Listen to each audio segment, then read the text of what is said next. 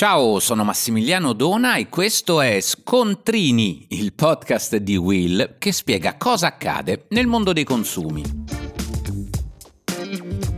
Oggi parliamo del modem. Come sappiamo tutti, quella scatoletta tecnologica è essenziale per connettersi a internet, ma non tutti i consumatori sono consapevoli di aver subito in questi anni un vero e proprio abuso da parte dei gestori telefonici, perché ci hanno imposto l'obbligo di installare in casa il modello scelto dal provider, addebitandoci in bolletta il suo noleggio, talvolta anche salato. Eppure l'autorità di settore, l'Agicom, aveva attuato fin dal 2019 la direttiva europea sull'Internet aperto, che era intervenuta per garantire a tutti gli utenti la libertà di scegliere le apparecchiature terminali che preferiscono. Ma da allora gli operatori delle telco hanno scatenato una lunghissima battaglia fatta di ricorsi al TAR e al Consiglio di Stato che si è conclusa solo recentemente. Oggi le regole sono finalmente chiare.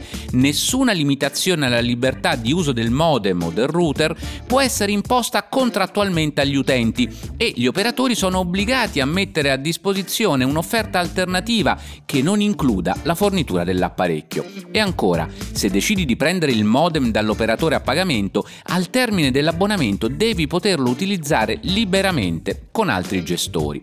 Un bel salto di qualità rispetto a quando l'utente era costretto a legarsi mani e piedi a questa o quella compagnia telefonica sotto la minaccia di costi esorbitanti per la disdetta proprio per la restituzione del device. E infatti il vantaggio principale del modem libero sta proprio in questa libertà di scelta.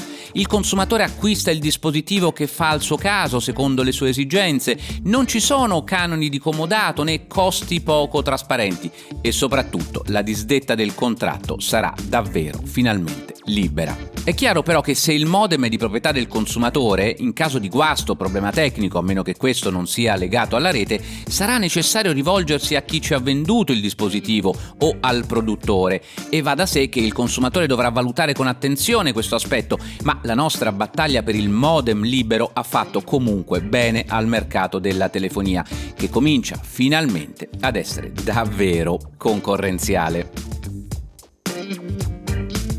Per oggi è tutto, ma puoi ascoltare gli altri episodi di Scontrini sulla tua piattaforma di podcast preferita.